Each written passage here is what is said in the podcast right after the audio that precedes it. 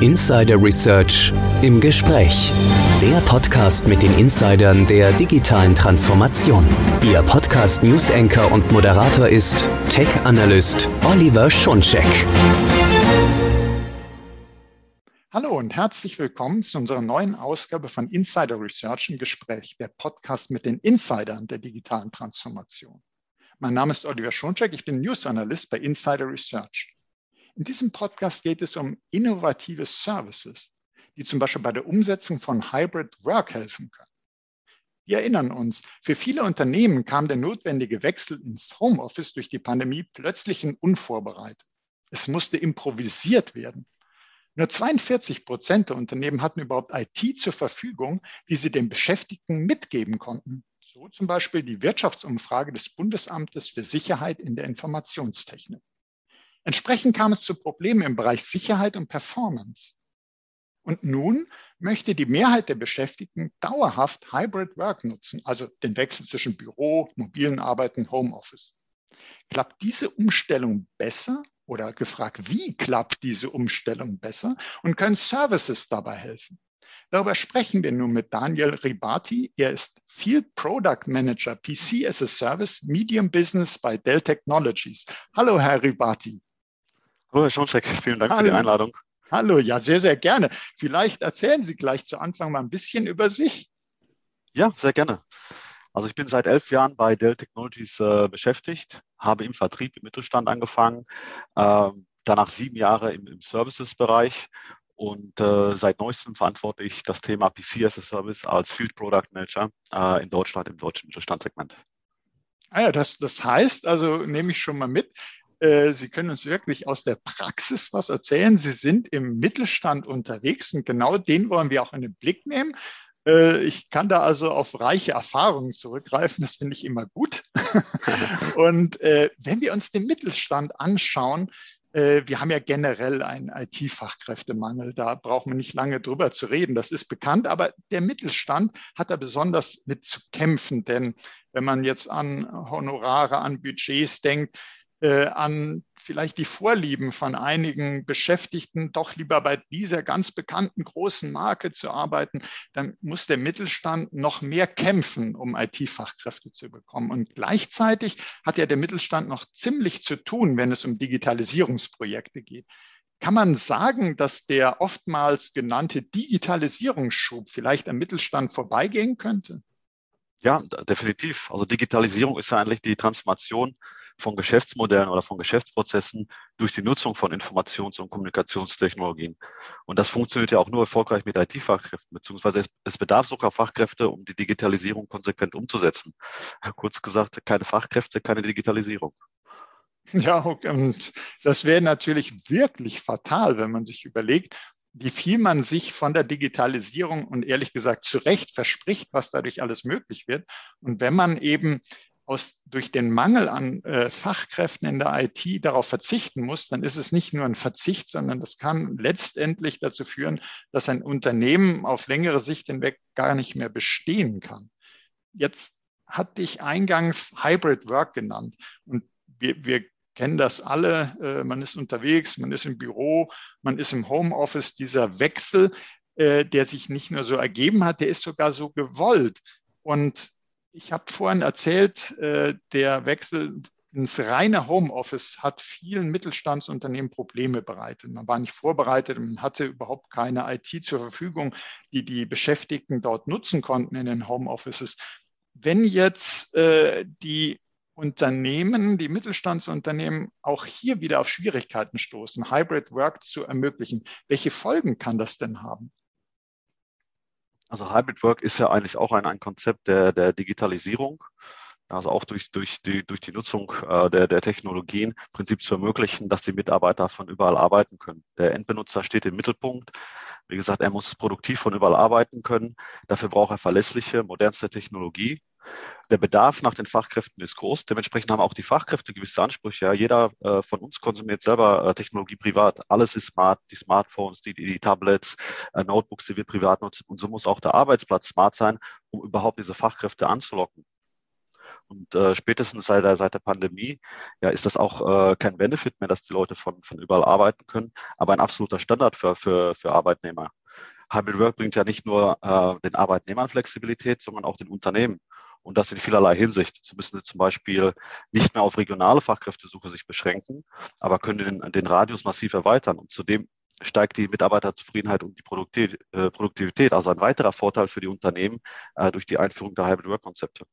Mhm. Also tatsächlich, wenn ich das jetzt so höre, was Sie sagen, dann ist das ein echtes Problem für Mittelstandsunternehmen, das nicht so einfach Hybrid Work anbieten kann, weil, wie Sie es beschreiben, die Bewerberinnen und Bewerber achten darauf, wer bietet mir das denn? Die äh, Mitarbeiter und Mitarbeiter sind zufriedener, wenn es da ist. Es ist auch fürs Unternehmen besser. Äh, man ist flexibler. Man hat auch einfach einen größeren Radius, wo man äh, Bewerberinnen und Bewerber finden kann und die Produktivität steigt. Alles wirklich schöne Vorteile. Aber nichtsdestotrotz, äh, es fehlen ja oftmals so die Ressourcen, um das umzusetzen. Also zum Beispiel die IT-Fachkräfte. Darüber hatten wir ja gerade gesprochen. Jetzt meine Frage, ich sagte eingangs, wir wollen heute auch über Services sprechen. Können denn Services helfen, zum Beispiel bei der Umstellung auf Hybrid Work? Definitiv. Und ich würde sagen, die sind auch unerlässlich ähm, dafür, also für die Umstellung auf, auf Hybrid Work. Eben weil die Fachkräfte bei den Unternehmen fehlen, braucht man äh, die Unterstützung. Äh, und da sind Services wirklich äh, sehr hilfreich, weil Client Lifecycle Management, das wird immer mehr zur Last für IT-Abteilungen. Ja, und deswegen sind Services unerlässlich, um Hybrid Work effizient zu bewerkstelligen. Sie sind da im Prinzip so eine, so eine tragende Säule. Also wenn es zum Beispiel auch an Ressourcen oder Know-how mangelt, ähm, diese Konzepte einzuführen, können zum Beispiel Dell Technologies Consultants hinzugezogen werden, äh, um die Transformation zu unterstützen. Des Weiteren kann man Bereitstellungsservices in Anspruch nehmen, um Bereitstellungskosten, Be Bereitstellungszeiten und Ressourcen einzusparen. Natürlich dann auch noch die nötigen Support-Services, äh, um Downtimes zu reduzieren, Arbeitsaufwand äh, zu vermeiden ganz wichtig auch, auch Managed Services, wie zum Beispiel Managed Cyber Security Services, um, um Cyberangriffe proaktiv abzuwehren. Das ist ja auch ein Thema, was immer mehr den Mittelstand trifft. Also kurz gesagt, Services geben auch die nötige Agilität, die Sicherheit, steigern die Produktivität in so einem Hybrid Work Konzept und, äh, und unterstützen die Unternehmen bei der erfolgreichen Umsetzung.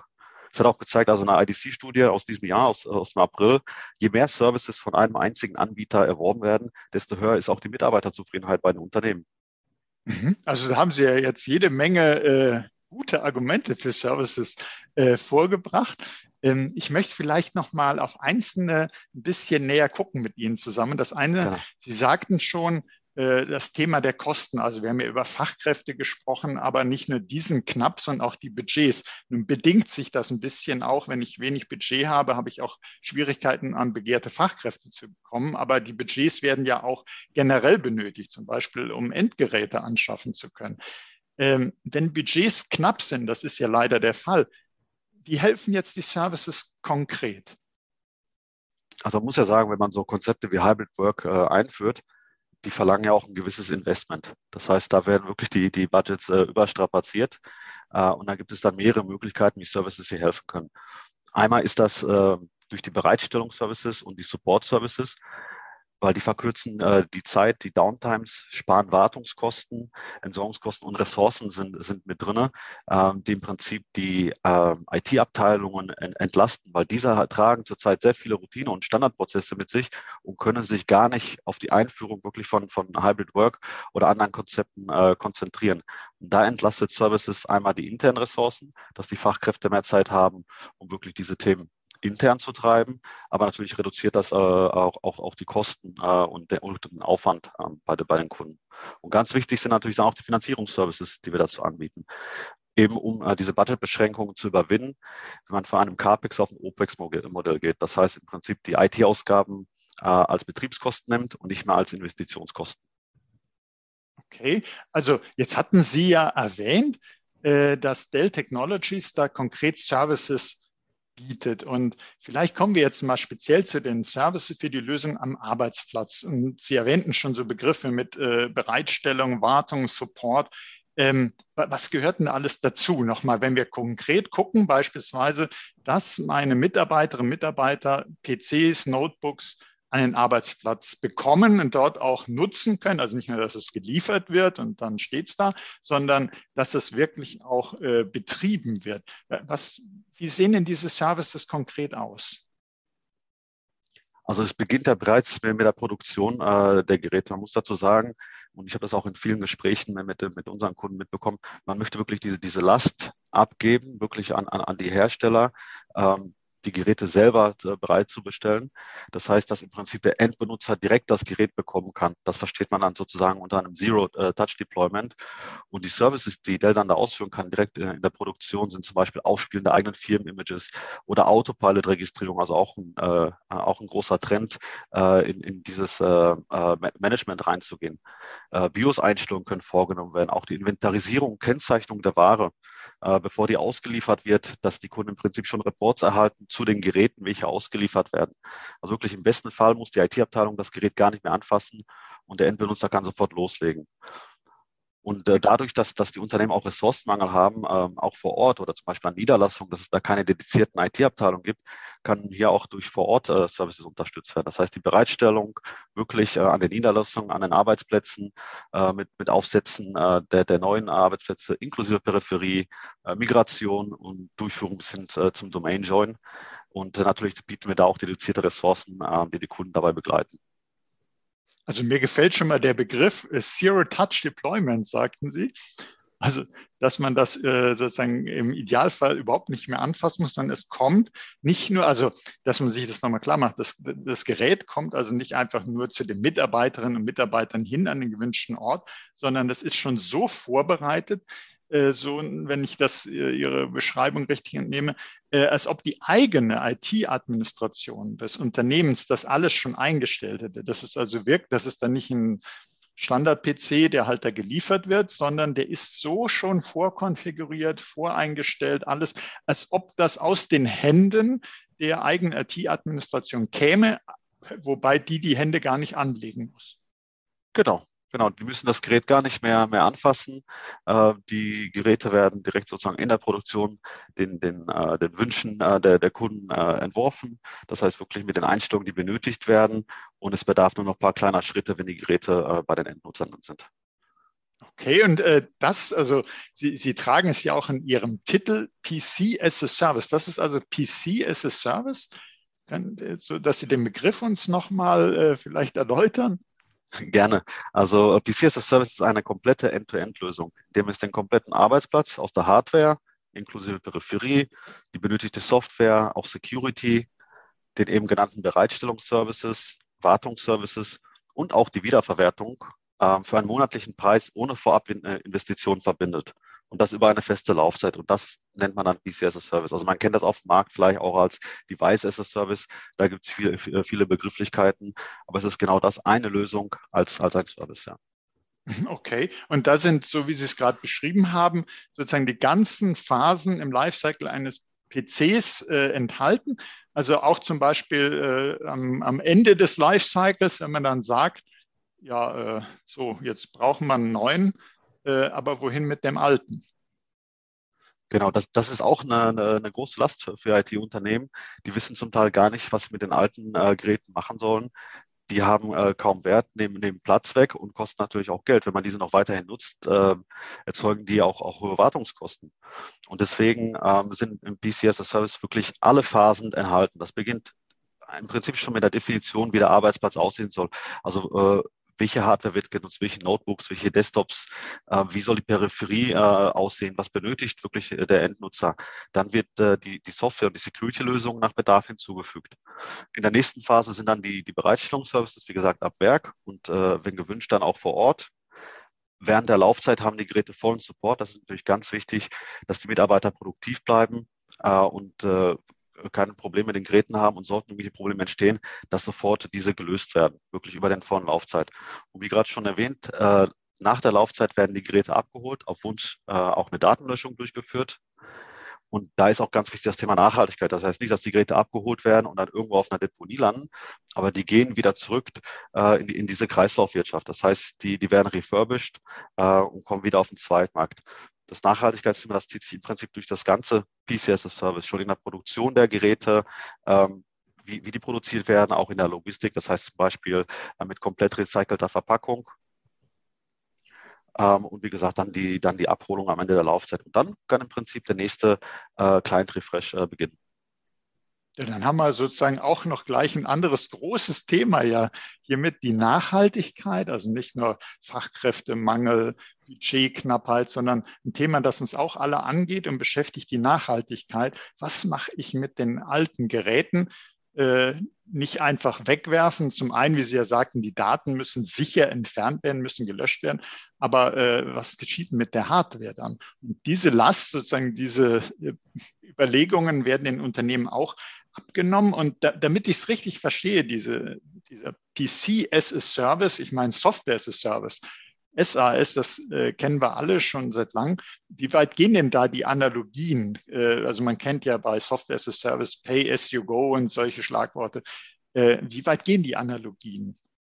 Ja, also da gibt es definitiv Analogien. Ähm, aber man muss ja natürlich differenzieren. Da gibt es feine Nuancen bei dem Pay-as-you-go, Pay-as-you-use oder Pay-as-you-growth Angeboten, weil es auch immer von den Produkten dahinter abhängt. Ähm, ob das jetzt eine Software ist, komplette Rechenzentren oder wie jetzt der, der, der Arbeitsplatz. Und da muss man auch sehen, es ist kein, kein, kein Mietmodell oder ähm, es ist im Prinzip ein, ein, ein Service, ein Nutzungsmodell über eine vereinbarte Laufzeit, also quasi ein Pay-as-you-go mit fester Laufzeit.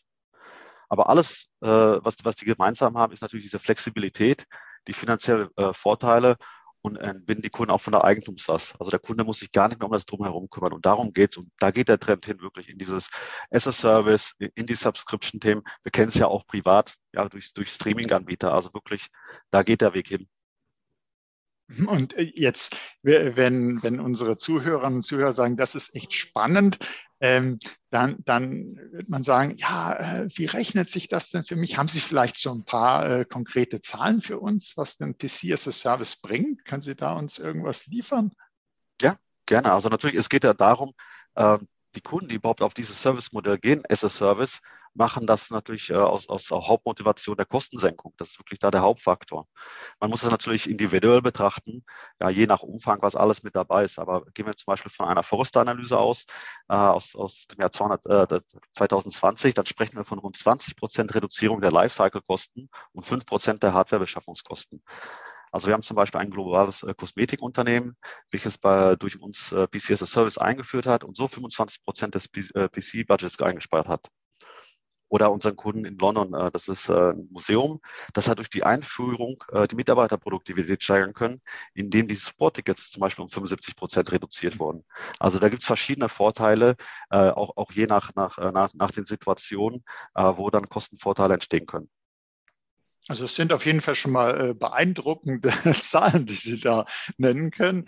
Und wenn man jetzt sagt, Mensch, das interessiert mich, PC as a Service, äh, aber wie, wie, finanziere ich das jetzt konkret? Können Sie das uns nochmal erläutern? Sie sagten ja auch was mit äh, monatlich äh, Pauschale oder so. Also wie sieht da die Finanzierung aus? Genau, also die Finanzierungslösung kommt von Dell Financial Services, DFS, also unserem Finanzdienstleister beziehungsweise unserer eigenen Hausbank, wenn man äh, so sagen möchte. Und bisher ist das Service sieht Laufzeiten von drei oder vier Jahren mit anschließender Rückgabe vor. Es gibt natürlich die Möglichkeit, Geräte rauszukaufen, sollte man sich aber im Klaren sein, wenn man in dieses Modell geht, dass, äh, dass man eigentlich die Geräte austauschen möchte nach, nach diesem Zyklus.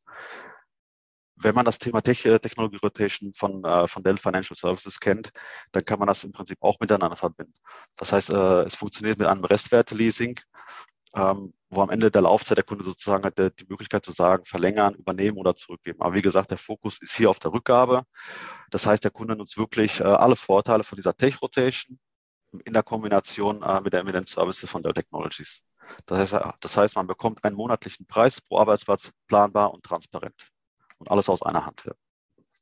Okay, jetzt möchte ich noch mal auf einen Fall ein bisschen, weil äh, ähm, der, der PC ist jetzt am, am Arbeitsplatz und macht Hybrid Work und ähm, jetzt passiert was. Jetzt ist irgendwas, wo ich Support brauche. Und das ist ja generell für die Unternehmen eine Schwierigkeit, dadurch durch das dezentrale Arbeiten. Äh, wie, wie, wie mache ich denn das im Supportfall? Also ich habe kaum eigene Kräfte für die IT-Administration und äh, meine Mitarbeiterin, mein Mitarbeiter äh, macht jetzt Hybrid Work und da gibt es irgendein Support-Ticket. Äh, wie, wie, wie funktioniert das? Ja, also Support ist ein wesentlicher äh, Bestandteil der Lifecycle Services, welche im PCS Service enthalten sind. Also ein 24 x 7 Support auf die Hardware und Software mit Technikereinsatz am nächsten Arbeitstag auch wenn der User zum Beispiel zu Hause sitzt, kann der Techniker auch dorthin kommen.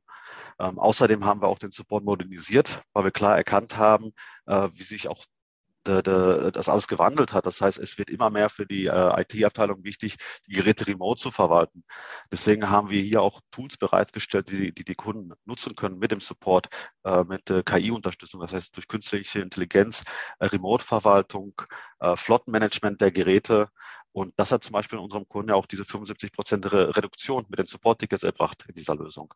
Ja, aber man muss auch natürlich auch, auch schauen äh, in die Cyber Security Services. Auch hier kann man durch geschultes äh, äh Personal äh, entlasten, äh, indem die äh, Umgebung überwacht wird äh, durch, durch Threat Huntern äh, von Dell Technologies.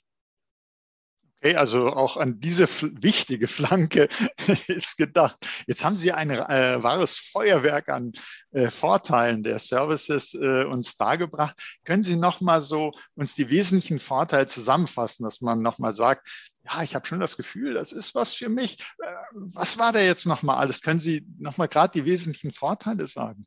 Ja, sehr gerne. Also wie schon erwähnt, einmal der finanzielle Aspekt, das heißt äh, Senkung der internen Kosten, keine Vorabinvestitionen oder versteckte Kosten über die Laufzeit, wirklich mit diesem Wechsel äh, von einem ähm, CAPEX auf ein OPEX-Modell.